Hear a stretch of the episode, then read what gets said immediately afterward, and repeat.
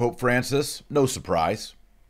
Recent call on, I guess today is the day for tolerance. Didn't know that was a day. He has called for dialogue between different religions. And of course, this is not surprising. He's been saying it before. He signed the Ab- Abu Dhabi document. He's all on board with the Abrahamic House of Prayer, which is going to have a synagogue, a mosque, and a church all together on equal footing around a courtyard. Um, yeah. And this, you know, is sort of the spirit of Vatican II. And the tweet that he put out today for the quote hashtag day of tolerance reads Dialogue between members of different religions does not take place simply for diplomacy, courtesy, or tolerance. The goal of dialogue is to establish friendship, peace, and harmony to share spiritual and moral values and experiences in a spirit of truth and love. Hashtag day for tolerance. Now, I'm going to discuss today briefly just the historic difference between what you read in that tweet with Pope Francis and then what you see in the Old Testament and in the New Testament. In particular, the witness, the preaching, the evangelization of the Apostle Paul, the great, the Apostle. Um, I'm going to read Acts 17, and I'm going to show you how the Apostle Paul dialogues with the Greek idolaters, the Greek pagans, those that worshiped Zeus and the Greek pantheon. And we're going to contrast the words and actions of Paul with these instructions of Pope Francis. I think it's going to be a useful exercise. Uh, before we get started, please uh, like the video, share it on Facebook, get more people in here on the live chat. And if you're new, please do consider subscribing and hit that ring a ding bell to be ring a ding notified whenever I go live here on the Dr. Taylor Marshall podcast. We'll begin with a prayer and we'll pray the Our Father together in Latin, the Pater Noster. Oremus. In nomine Patris et Filii et Spiritus Sancti. Amen. Pater Noster, qui es in celi sanctificetur nomen tuum, adveniat regnum tuum, fiat voluntas tua sicut in cielo et in terra. Panem nostrum quotidianum da nobis odie, et imite nobis debita nostra, sicut et nos dimittimus debitoribus nostris, et ne nos inducas in tentationem, sed libera nos malo. Amen. Nomine Patris et Filii et Spiritus Sancti. Amen. Well, as I explained in yesterday's show, we talked about transhumanism, we talked about Dante and his use of the word transhumanism. We talked about Aquinas and yesterday's saint, St. Albert the Great. Um, when it comes to humanism, global fraternity not based on Jesus Christ, but based on, well, what we see here moral values and experiences of other religions, things start to get a little muddy. And this is truly the spirit of Vatican II. You've heard it by Pope Francis so many times. Uh, and sadly, we saw it even in the 80s under John Paul II with the Assisi 1 and 2, later Assisi 3 meeting, where you have all the religions, heads of religions, representatives of religions, all on the same footing. The Pope is not really, he's the host, but he's not really honored or presenting himself as the vicar of Christ, the one true faith, the one true Son of God, the one true salvation. Christ says, I am the way, the truth, and the life. No one comes to the Father but by me. John 14, 6. That's either true or false. Our Lord Jesus Christ was either telling the truth about who he is and how he is the one that grants access to the Father, or he was lying, or he was crazy. Lord, liar, lunatic, you know, the C.S. Lewis thing. So that's either true or false. Now, when it comes to dialogue, let me explain what I'm not um, not condemning, not speaking against. When I am around friends who are not Catholic, they could be Protestant, they could be Muslim, they could be Jewish, they could be Hindu. Yes, believe it or not, Taylor Marshall has friends and acquaintances that are all these religions. And I have the Taylor Marshall smile, and I'm friendly, and maybe I buy lunch or pick up the drinks or volunteer to drive or whatever it is, being friendly being affable, being kind, I believe, is actually part of evangelization, being a witness, but it also comes along with words. I'm not saying that because someone is an idolater, let's say they worship Hindu idols, all right, they worship Vishnu or whatever. I'm not saying that they deserve to be treated with disrespect, treated like trash, anything like that. That's not what I'm saying. In fact, I like to have conversations with people who are not Catholic. It's kind of one of my passions in life. So that's good. What is not good is really the second part of this tweet. The goal of dialogue is to establish friendship. I like that. Peace. Yeah, I like peace, harmony. To share spiritual and moral values and experiences in a spirit of truth and love. This is the problem, really, with the spirit of Vatican II, and that is we can all come together at an interfaith chapel and we can share spiritual and moral values and the key here that's problematic experiences. We cannot share experiences with the worshippers of Vishnu. We cannot have these spiritual sharing of experiences with Muslims, with Jews. We can't do it. You see? Psalm 95 says, All the gods of the Gentiles are devils. That's in the Bible. People attempting, even if they're trying in, in good faith, they're maybe their consciences are confused. They were raised in a in a different religion. They were raised with these beliefs that are incorrect. They cannot come to the Father except through Jesus Christ. So to affirm them and to share those experiences, for example, a classic one that's controversial is when John Paul II allowed the Dalai Lama to put an idol of Buddha on a tabernacle.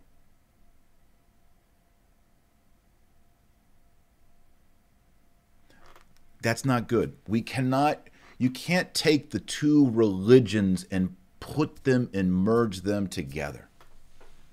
Remember Elias in the Old Testament. There's the prophets of Baal, B A A L, false god, Canaanite god. And Elias was the prophet of the true God, the God of Israel. And they had a showdown. You call upon your gods, I'll call upon the true God, and fire will come down and consume the sacrifice from the one true God. What's interesting is is Elias poured water three times on his sacrifice. This is a sign of baptism. In other words, he made it harder for the sacrifice to burn, but he also baptized his sacrifice. It's typology of Catholic baptism.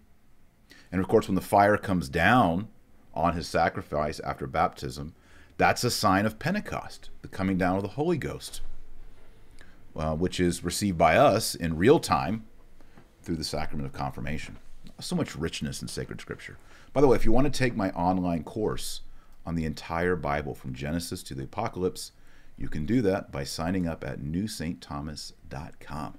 I go through every book of the Bible and show you all the Catholic theology, Christ in the Old Testament, Our Lady uh, foreshadowed in the Old Testament, the seven sacraments, the Mass, everything.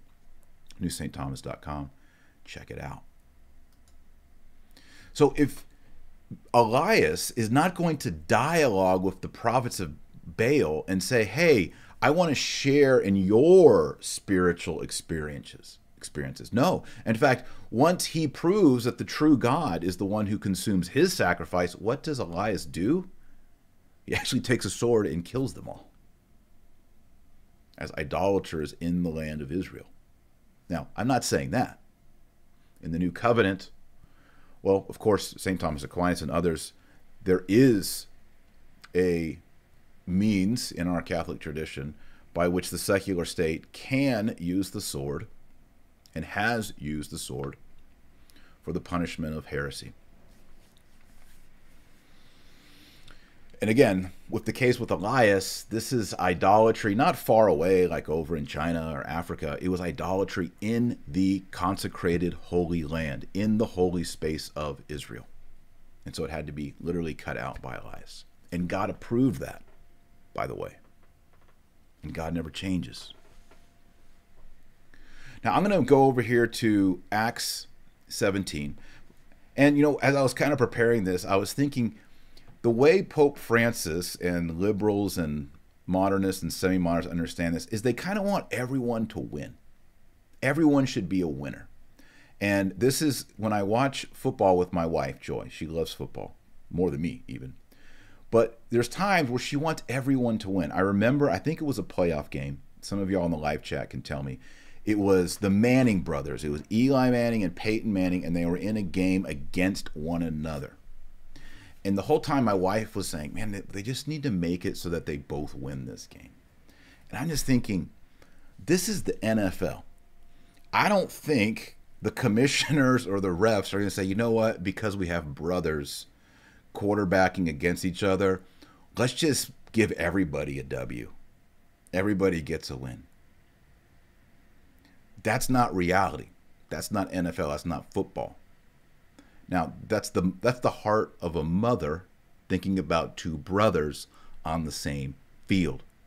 But that same kind of scenario is sort of like the ecumenical uh, zaniness of Spirit of Vatican II spirituality. It's like, well, we Catholics kind of we, we're legit, but everybody should get a W. Everybody should win. Muslims should win. You know, it's like Oprah, you get a car, you get a car, you get a car.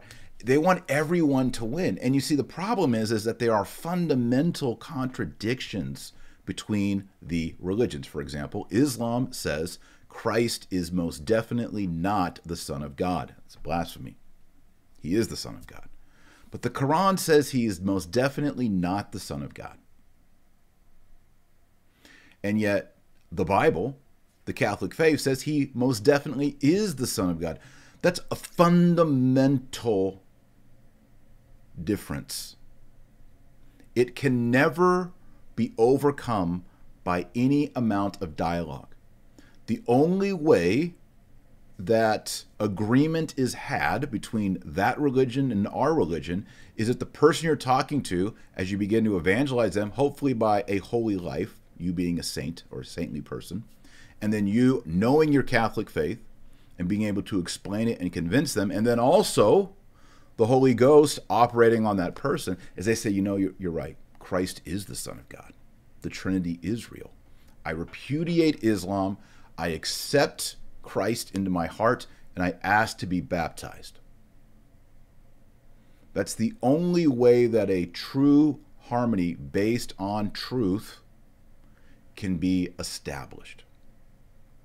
But Francis here says the goal of dialogue is to establish friendship, peace, and harmony, to share spiritual and moral virtues and experiences in a spirit of truth and love. How can it be a spirit of truth, Francis? If they are denying the fundamental belief. Let's take Judaism. Judaism not only says that Christ is not the Son of God, that he's not the Messiah, the Mashiach rabbinical Judaism, which is not the same as the religion of the Old Testament with Moses.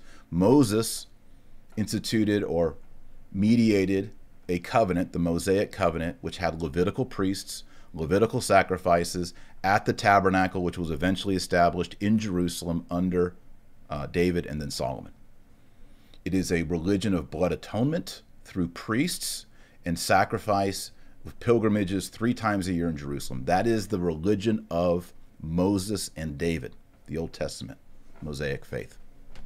Today, Judaism has does not have priests, does not have sacrifice, does not have a tabernacle or a temple. The requirement of the three pilgrimages are waived, all these things. So it's a different religion. And also, it denies that Christ is the Son of God and that he is the Messiah. In fact, if you really get a Jewish person to open up to you, they'll tell you, as Ben Shapiro said, that our Lord and Savior Jesus Christ is a failed prophet, a failed Messiah.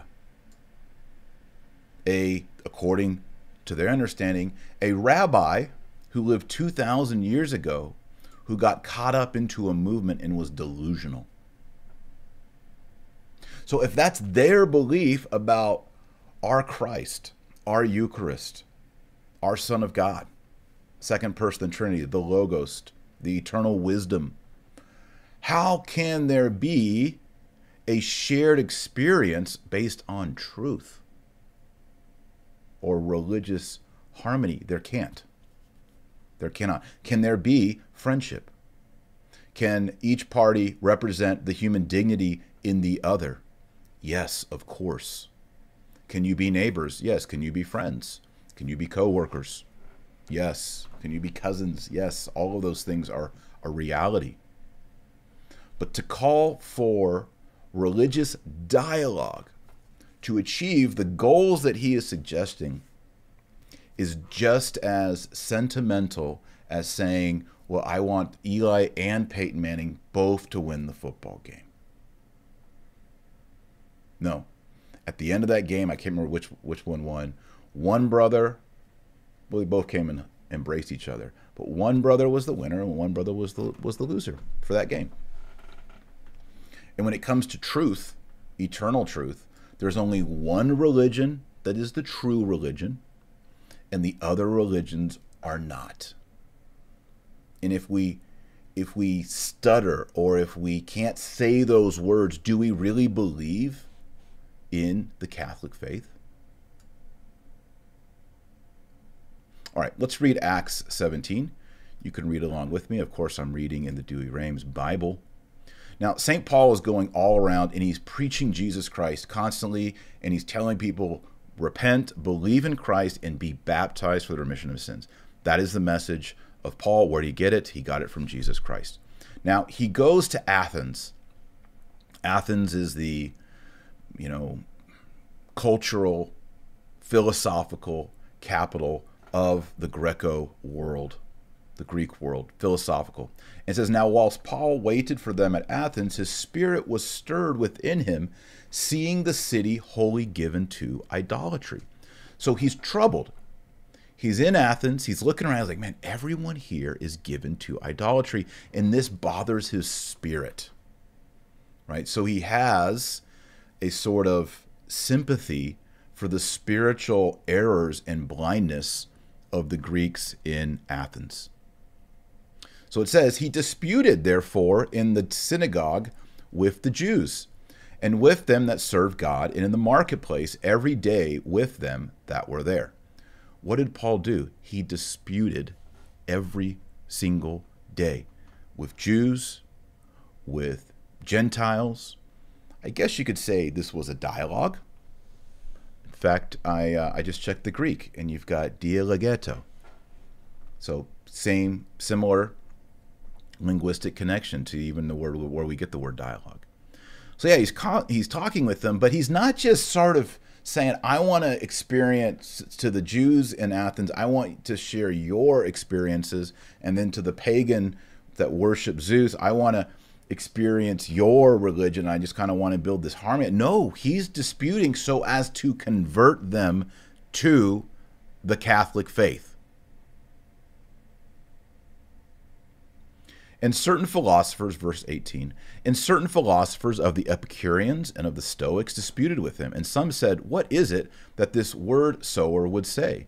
But others, he seemeth to be a setter forth of new gods, because he preached to them Jesus and the resurrection.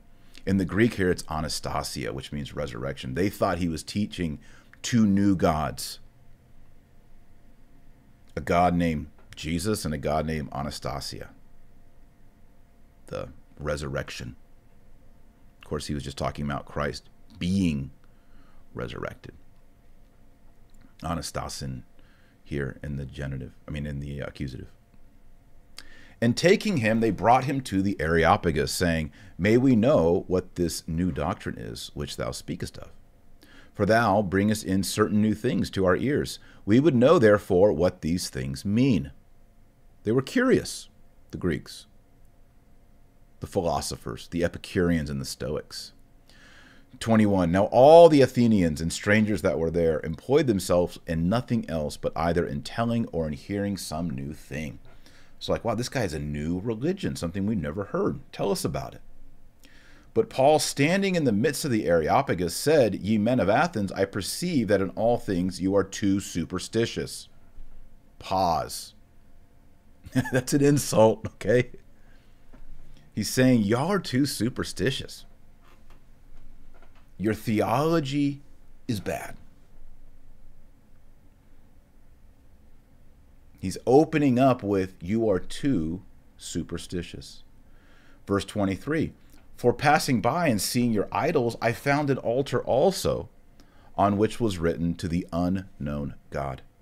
What therefore you worship without knowing it, that I preach to you. Okay, so interestingly enough, as there's all these idols, there's one empty altar. And it says to the unknown God. So the Athenians were like, well, we've got all these gods, but there might be one we forgot. So let's just make an extra altar and we'll just say to the unknown God. And so he says, What therefore you worship without knowing, that I preach to you. God, who made the world and all things therein, he, being Lord of heaven and earth, dwelleth not in temples made with hands, neither is he served with men's hands as though he needed anything, seeing it is he who giveth to all life and breath and all things, and hath made of one all mankind to dwell upon the whole face of the earth, determining appointed times and the limits of their habitation, that they should seek God if haply they may feel after him or find him, although he be not far from every one of us. For in him we live and move and are. As some also of your own poets said, for we are also his offspring. Being therefore the offspring of God, we must not suppose the divinity to be unto like gold, or silver, or stone, the graving of art and device of man. And God indeed, having winked at the times of this ignorance, now declareth unto men that all should everywhere do penance. He says, Look, God, in the old days, you know, you may have winked at what you were doing because you were just lost. But now, I, the Apostle Paul, an ambassador of Jesus Christ, am here to tell you that God is calling you away from the idols, away from these false gods, and He's calling you to worship the one true God and everywhere to do penance. Verse 31. By the way, if you like this, thumbs up. Like it. Verse 31 Because he hath appointed a day wherein he will judge the world in equity by the man whom he hath appointed, giving faith to all by raising him up from the dead. So here Paul talks about judgment. There's going to be heaven, there's going to be hell. So this is not just ecumenical niceties. This is not just dialogue like, tell us what you're experiencing in your religion right now. No. He starts off, you're superstitious, you have false idols, there is an unknown God that you will recognize. There's one, I'm telling you who he is. He made everything, he made the heavens and he made the earth. He created all humans, and he's called all humans to come back and to know him through the one he's appointed to judge the living and the dead, who he rose again on the third day. Verse 32 And when they had heard of the resurrection of the dead, some indeed mocked, but others said, We will hear thee again concerning this matter. So Paul went out from among them. But certain men adhering to him did believe, among whom was also Dionysius the Areopagite and a woman named Damaris and others with them. So people actually did convert and become Christians and be baptized. Sacred tradition tells us that Dionysius or Dionysius the Areopagite became appointed and ordained by Paul the first bishop of Athens. All that there in Acts 17. So when we read Acts 17, we can actually see how the apostles dialogued, discoursed, disputed with Jews and Gentiles who are pagans, who worship idols. And Paul is not content to simply get along, have a false harmony. No, he calls out the errors in their religion and he talks about judgment day and he talks about Jesus Christ and the resurrection. And wouldn't you know it? Paul didn't convert all of them, but he converted a few. And that was the beginning of the Catholic Church in Athens do we as Christians, as Catholics, do we talk like this today? Does this tweet by Pope Francis conform to the style and approach of Apostle Paul in Acts 17? I don't think it does. And that makes me sad. That makes me sad. Because I think if the world were to look to the Bishop of Rome, the Pope, and hear him with the conviction of St. Paul saying, Look, you're given to idolatry. Maybe you inherited that in your culture and your family. But I'm here to tell you that there is what Paul calls the unknown God, the God who is the true creator of heaven and earth. He created all humans, and he wants all humans to come and to know him. And the means by which you can enjoy that is Jesus Christ. And we know for a fact that Christ is the key to heaven. He is the gate, He is the portal, He is the door. He is the way, the truth, and the life because God rose him on the third day. Muhammad did not rise on the third day. None of the rabbis since the resurrection of Christ have ever risen from the dead. None of the Dalai Lamas, none of the so called prophets or seers of the other religions have ever risen from the dead. Only Christ, the founder of the one true faith, rose on the third day and confirmed it with appearances and miracles and ascended to the right hand of the Father. That's why I'm a Catholic. That's why I'm a Christian. And I can't, with a certain integrity, I can't sit around people of other religions say, your religion is just as good. I want to share the experiences of your truth. What? Of your religion, of your version of God. No. Mm-mm. It doesn't work like that. So, let's pray a Hail Mary, the mother of mercy, the mother of the Messiah, the mother of the Son of God. She loves the world. She pities us in this valley of tears. Let's pray that Francis becomes more like Paul, and that I become more like Paul, and you become more like Paul. When we see idolatry around us, as Paul says, his soul was stirred up. He was troubled when he saw people in spiritual darkness. So let's pray that Ave Maria. Oremus. Nomini Patris et Filii et Spiritus Sancti. Amen. Ave Maria, gratia plena Dominus tecum, benedicta tu in mulieribus et benedictus fructus ventris tui, Iesus. Sancta Maria, Mater Dei, or pro nobis peccatoribus, nunc et mortis nostrae. Amen. Nomini Patris et Filii et Spiritus Sancti. Amen. Friends, thanks for watching. Make sure you like that video. Make sure you subscribe and turn on that bell. Thanks to all the new Patreons who support this channel and all my writing. If you'd like to be a generous Patreon patron of what I do, and I'll send you some autographed books in the mail. There's even an option I'll send you all my books in the mail autographed. Go to patreon.com forward slash Dr. Taylor Marshall. If you want to take those online courses with me and go through the entire Catholic Bible, Genesis, Exodus, Leviticus, all the way to Matthew, Mark, Luke, John, Acts, all the way to the Apocalypse, go to newsaintthomas.com Join a bunch of people who are taking online courses. You can even earn your certificate in Old Testament studies, your certificate in Catholic New Testament studies. It's all available at newsaintthomas.com. That's where I teach classes online. It's like YouTube, but more intimate, more info, and there's a whole curriculum step by step that you work through with taking videos like this with me going through the Bible. So check that out. What else do we need to cover today? Oh, yes, if you're looking to find a traditional Catholic community where you can be encouraged by the kind of things we're talking today, and maybe that's not available in your town. Maybe you don't have a, a traditional Catholic church. The great Catholic migration is real. People are moving.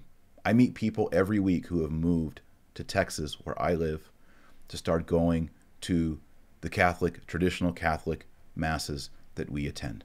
If you want to learn more about that, or maybe find a real estate agent who can talk to you about relocating, go to Real Estate for Life, realestateforlife.org. I've partnered up with them to help people find a community for their family. And uh, make sure if you do do that, how'd you hear about Real Estate for Life? Click Dr. Taylor Marshall Show. Good. Read the Bible every day, every morning.